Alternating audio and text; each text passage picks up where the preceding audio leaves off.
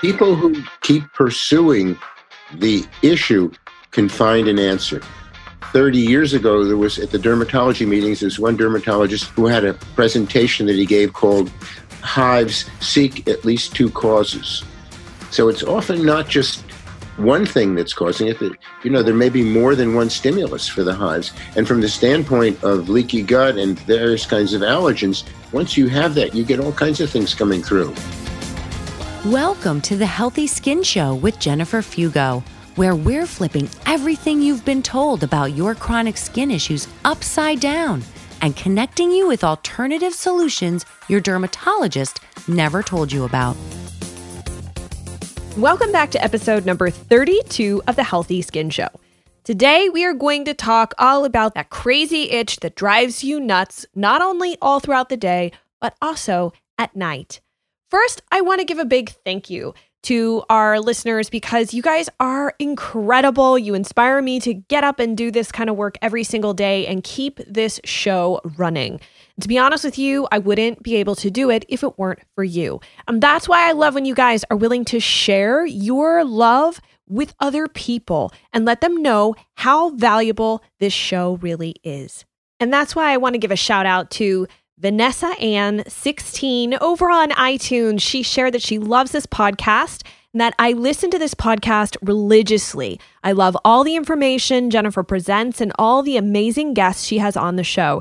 Keep up the excellent work. If you're like Vanessa and you'd love to share what you found really helpful and valuable about the podcast, remember, head on over to iTunes or your favorite podcasting platform, rate and leave a review sharing what you think someone would want to know about why they should tune in. I really deeply appreciate it. And I, again, couldn't do this without you. And that's why I love taking listeners' questions because it's one of the goals of this show to make sure that you feel heard. It's so important to me because oftentimes when you go to the doctors, you do not feel like you are being listened to, let alone that they really, really are with you on this journey. And the truth is that I have been on this journey myself. And the reason that I started the Healthy Skin Show is to be on this journey with you as your co pilot, helping you to find creative, inventive, maybe off the beaten pathways that you can rebuild healthier skin because the straight up conventional way that you have been shown just isn't cutting it. And that's why I love answering listeners' questions. And we've got a great one today from Marianne. I've suffered from psoriasis since the age of 23. I'm now 57. And I can honestly say that each day is a battle. I have to really focus on trying not to let it get me down because it does. It's very debilitating. I don't want to continue to use steroid treatments I eat very, very well. My nutrition is my focus, but it doesn't actually impact on the psoriasis. Nothing does. Thank you so much for this question, Marianne. And the reason that I have specifically included it in today's episode is because I think that you're going to get a lot out of the conversation with my guest coming up. But first, I wanted to share a few points that came to my mind. Now, the one thing you mentioned that jumped out at me was that you seem to have itchiness that increases at night, or at least that's the way that you described it. And that's often a common experience.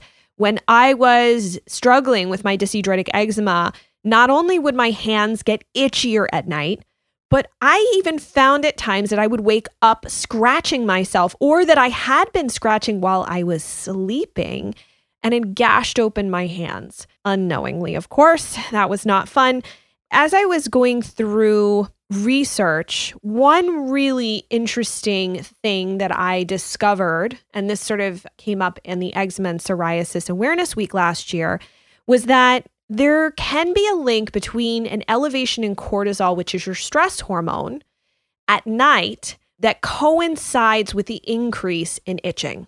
This is a big deal because cortisol is a part of our circadian rhythm. It's part of what helps our body know whether it should be awake, like waking up in the morning, as opposed to being tired at night and being ready to fall asleep. So it's not just melatonin, for example, that plays a role in this cycle of resting or being wide awake. And cortisol, for example, is a part of our fight or flight mechanism in the body. So when we feel stimulated, as if this imaginary tiger is chasing us down the street and we're literally running for our lives, we start to see an elevation in cortisol because cortisol is what tells us you need to run. At night or in the middle of the night, that shouldn't happen. That is the worst time to see an elevation spike for cortisol. It's very disruptive to sleep and it's disruptive to other patterns in the body. And we see that as a result of a dysfunctional hormonal communication pattern that happens between the hypothalamus, the pituitary, and the adrenal glands, and other parts of the endocrine system that ultimately puts us into that fight or flight mechanism all too often that becomes our daily pattern that slowly burns out essentially this whole communication cycle or these feedback loops within the body that are important to help us manage stresses. And stresses could be little things like, you know, you're just annoyed about the traffic headed to work. It could be the type of TV shows and news programs that you watch. It could be a really difficult relationship, financial stressors, your mother or parent or child is sick, any number of things that can go wrong can be considered stressors, no matter how big or small they are. And with time, this can be one unfortunate way that our body manifests this burden of stress, which is not fun. It's totally not fun. So, a couple of things that you could do that might be helpful is you could try, if this is more like a histamine issue, you could try taking some sort of quercetin and nettle supplement that may be beneficial in bringing some of the itchiness down, taking it sometime around dinner time or in the evening. That way, it's available for your system should you start to feel that sense of itchiness. There are great products out there, and I would recommend that if you are working with a doctor or a nutritionist or whomever, just to consult with them first if that would be a good option for you.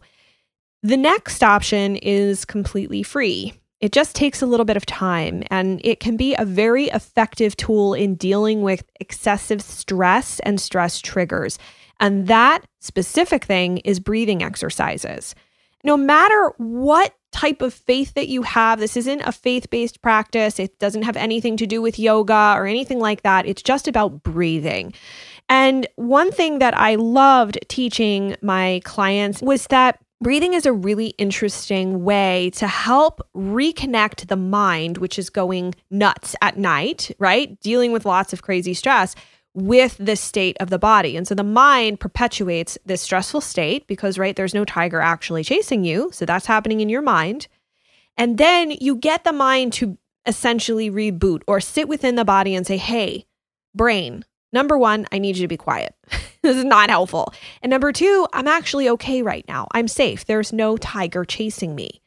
And the way that you can do that is through these breathing exercises. I actually have a really great series of videos that you can watch, and we'll put the link to those in the show notes of this episode. But there's a five count breathing practice that you can try. There's also belly breathing, which you can easily do in bed. And there's a breath practice called the 478 breath all of which are very effective in helping us calm down, reduce the amount of cortisol that's being pumped through our system. And because we slow our breath down, you are signaling to your brain that you are safe, that all is okay, that it does not have to react in this abnormal pattern that drives this dysfunctional behavior, which in this particular case is itching. If you're interested in doing breathing practices, but you're really bad at prioritizing them, the best thing I can tell you is to just set an alarm on your phone and make a point to do it every single night. I'd also invite you to do an inventory of what's going on at night are you sitting and watching violent or very stressful, dramatic TV shows late into the evening before you go to bed? So it might be the opportunity there to revamp what you're doing at night before bedtime that could also be triggering some of this. And I know we say, oh, well, TV is a form of relaxation. It's my only time that I get to unplug. But what you watch, what you take in does affect you. And so if you're watching really stressful shows, that can also cause an issue. You might not realize it because you're enjoying the storyline, but watching it at night might not be the best time for that particular show. And the breathing exercises can be done in two minutes or less. They're not long.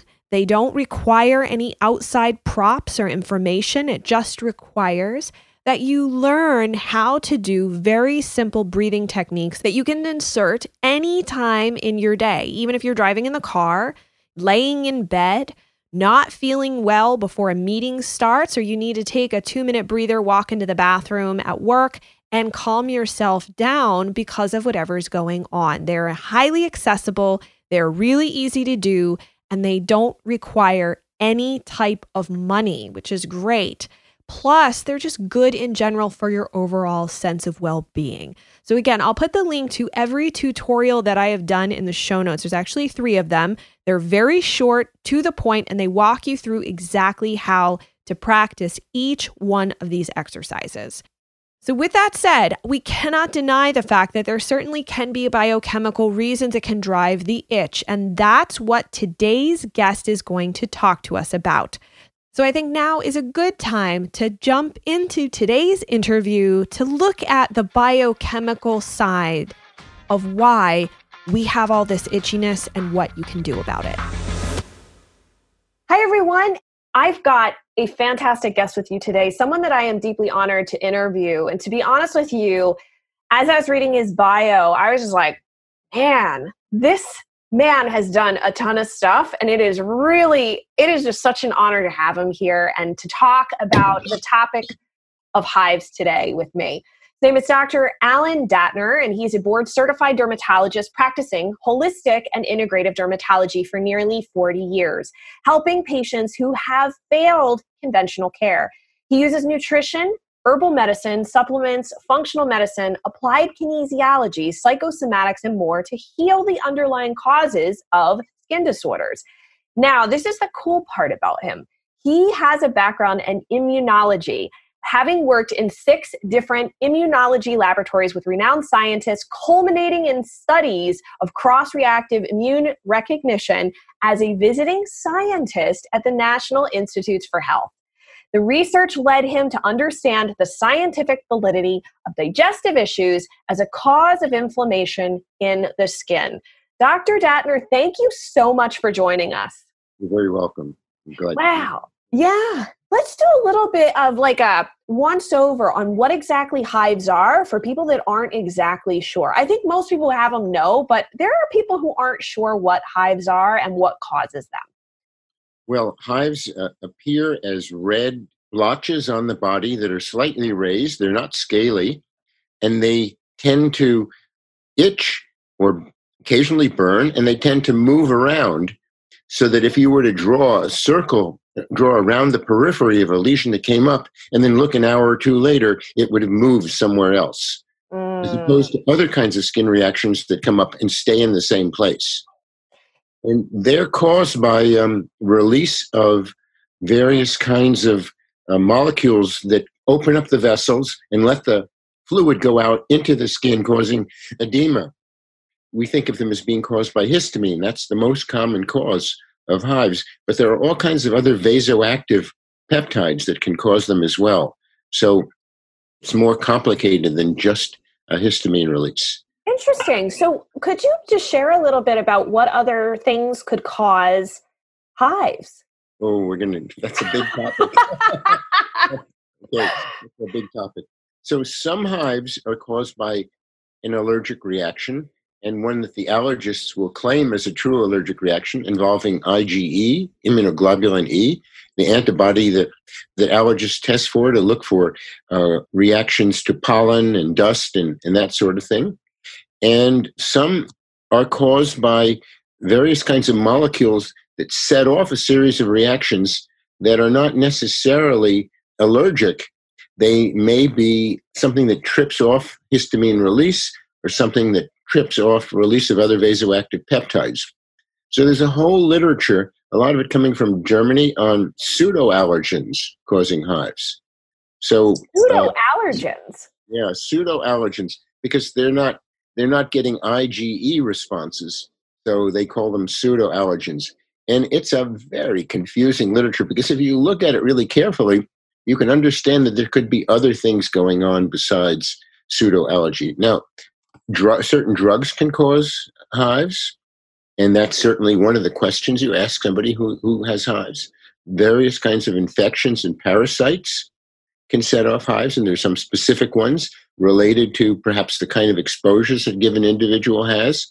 For instance, there's a kind of parasite in fish in the Mediterranean that's known to cause hives. So, you know, you might ask somebody if they've been if they've been traveling in the Mediterranean and eating fish.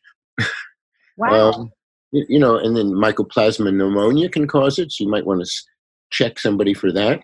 There's also in the pseudoallergen category are a lot of food additives, food dyes, things like smoked meats, alcohol. These are things that are probably not actually allergic, but setting off a set of reactions. And there are people who have pseudo allergen free diets that you can look at. But when I look at some of the pseudo allergen free diets, I realize some of those still could be allergies. The true allergists really think that the IgE is the main cause of allergy. So the immune system is much more complicated than that. My studies have been in lymphocytes, the white cells that cause delayed hypersensitivity reactions and can direct the immune system to do other things. But there are also immune complexes, there's IgG, there's IgA uh, that protects the barriers of the mucous membranes. So any one of these can be involved. So the problem is that if you only look in one place, you know, you only see what the police are doing. You don't necessarily know what the Coast Guard and the Army and the Air Force are doing. That's And a good point. So that's something that people forget about when they're doing tests to study what kind of reaction they have. So what I found is it's best if you can do the test that really looks at something that's related pathologically to what what the pathological process is in your body. Does So- It does. So most people will go to the allergist, and if the allergist is willing, it's amazing how many times the allergists are not sometimes willing to actually look any deeper. Like, just take some Benadryl, you'll be fine. You know, maybe they'll do like a scratch test. And sometimes they might run an IgE panel on their blood. I assume that those are just looking at, as you were saying, like the police force, so to speak, and not looking at other things. So, what mm. do you recommend if someone presents to you with a pretty decent history of hives? They can't figure out what it is. They've taken out strawberries and all these other foods. They've tried to manipulate their diet and they're not getting anywhere. What would you recommend for their first few steps is where to look and any type of lab testing that might be appropriate? So you mentioned the magic word there, and that was history.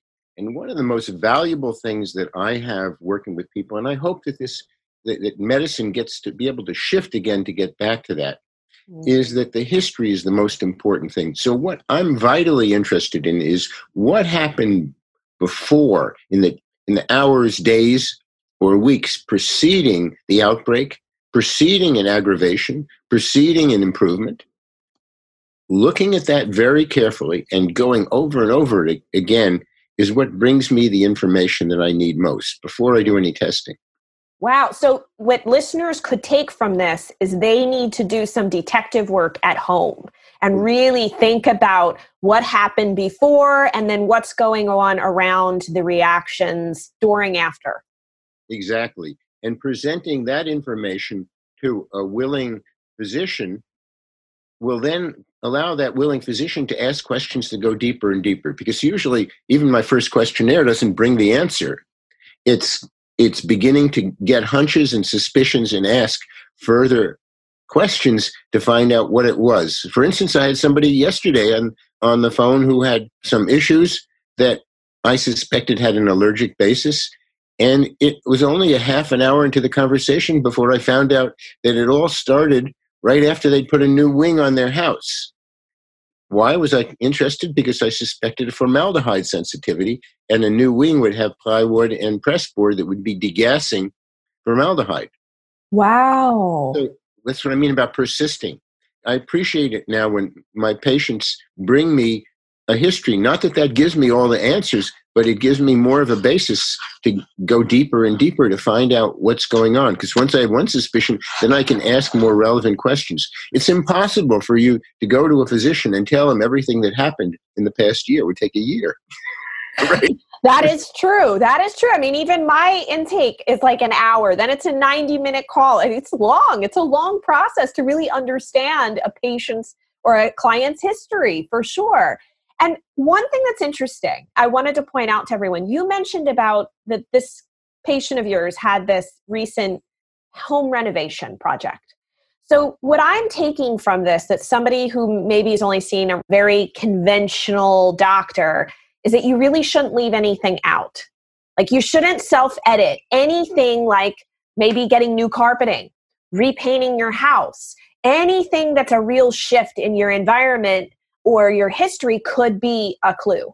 I like that terminology that you used a shift in your environment. Yes, that's very important. I mean, you can't say everything, everything that happened, but, but sure. build a structure. And I think we're going to learn how to do that better. We're going to get better software tools to build a structure. Mm. So just like when you read something and there's a little blue word and you can press on it and find out more about it, I think we're going to going to eventually be building our histories that way so that so that we can give further detail when somebody needs to look into it. We've gotten medicine to the point where the drugs get paid for. There's some nice drugs that help with the IgE response. I think they discount them down from 37 to 31,000 a year. My goodness. yeah, so so there is some kindness there in the industry, but these could be replaced in large part by allowing a knowledgeable physician to spend the time with a patient who takes the time to prepare their information. Mm. It's not like you, you come in and you say, oh, you know, I, I don't remember that. The person, an individual has to sit down with a calendar and, and, and they think about when this started. Gee, it started, you know, it started after, right after the holidays. Oh, yes.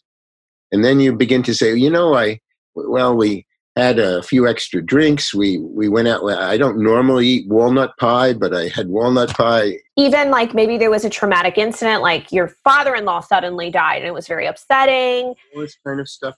Or you lost your job. You were in a car accident. Exactly. Any number of things. Stress is a known and listed cause of hives, and of course there are also physical kinds of hives from pressure, from cold, those are all causes of hives. Sometimes with cold, there may be certain kinds of, of cryoglobulins in, in the in the blood. So one brings all that information together. Uh, a person with cold urticaria can be in serious trouble if they jump into cold water. Here's my question to you. I think it would be great, since we have a few minutes left in our conversation, to just talk about some natural anti inflammatory, antihistamine type herbs and supplements that might be able to help somebody like you know, right now they're in the midst of it. They don't know what to do, but they want some relief, and maybe they're just getting fed up using Benadryl and some of these other drugs that are mm-hmm. over the counter on the market. Do you have any suggestions of what someone could consider shifting to well, that might I, not be so to- not toxic, but know, a lot of people get uncomfortable with using medications long term when they're not they don't know what to do. They're just uncomfortable. But I will give you some, but with a caveat.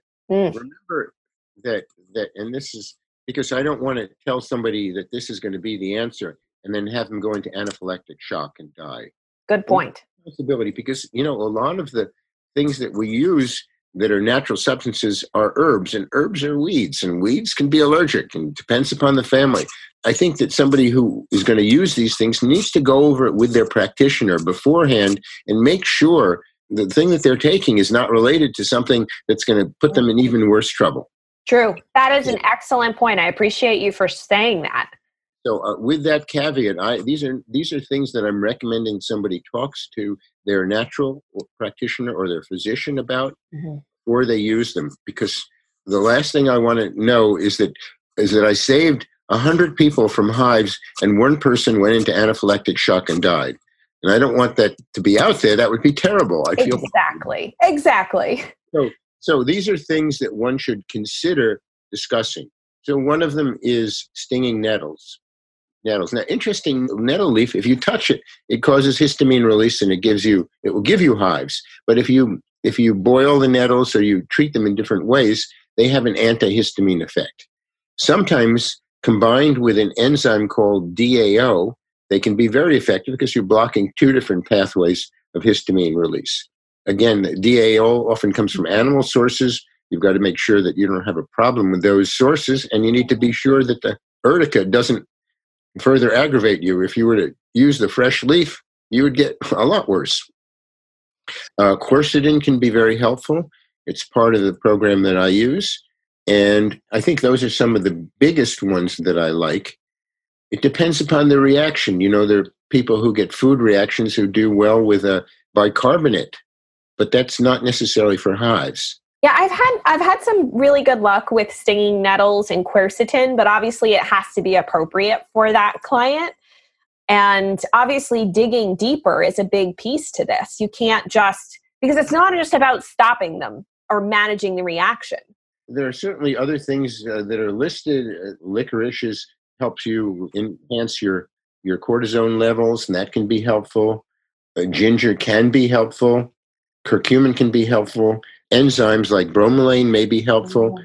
but these are all symptomatic natural treatments.